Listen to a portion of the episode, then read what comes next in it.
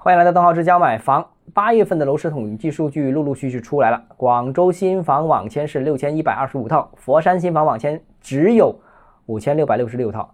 两地楼市在五六月份持续回暖之后，七八月份再次陷入低迷。到九月份，我录节目的这个九月初啊，市场似乎没有见到复苏。啊，完全看不到一丁点金九银十的影子。那当然了，市场低迷当然不止广佛两地了，全国现在已经公布数据的城市看都是如此。呃，在已经公布的数据看啊，这个八月楼市不景气普遍存在。那如果全国都是这样的话，那就不是大湾区本身的问题，更不是广佛两座城市楼市的问题，问题出在宏观层面、基本面。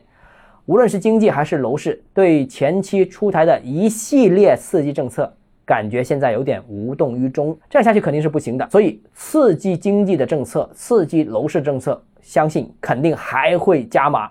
刺激政策要释放到什么程度呢？很简单，释放到市场恢复预期目标为止。所以，接下来我相信政策在力度、数量上都会让你叹为观止。好了，今天节目到这里。如果你个人购房有其他疑问想跟我交流的话，欢迎私信我或者添加我个人微信，账号是教买房六个字拼音首字母小写，就是微信号 d h e z j m f。我们明天见。